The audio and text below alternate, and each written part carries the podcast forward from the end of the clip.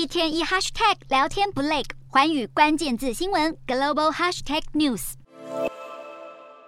两年后的美国总统选举会不会上演二零二零年的戏码？拜登和川普再次交手。目前共和党和民主党都没有正式推出人选。不过，《华尔街日报》报道，总统拜登的幕僚已初步讨论竞选团队的人选，甚至不排除把竞选总部设在费城以及拜登的故乡德拉瓦州威明顿市。虽说现在谈这些还有一点太早。不过，拜登日前前往决战州亚利桑那和密西根时，透露想要连任的企图心，大力宣传过去两年如何兑现竞选牛肉、改善经济、重振制造业。只是支持率似乎不太给面子。《华尔街日报》最新民调显示，百分之五十四的登记选民不支持拜登，而力挺拜登的则有百分之四十三。然而，要翻转也不是不可能。拜登的顾问认为，其中选举结果证明，最新的能源政策、支持堕胎权，甚至主张美国民主受到威胁，都可以获得选民的共鸣。因此，或许可以大力发挥。除了议题设定很重要之外，知己知彼也是关键。竞争对手共和党到底会派出谁来对战拜登？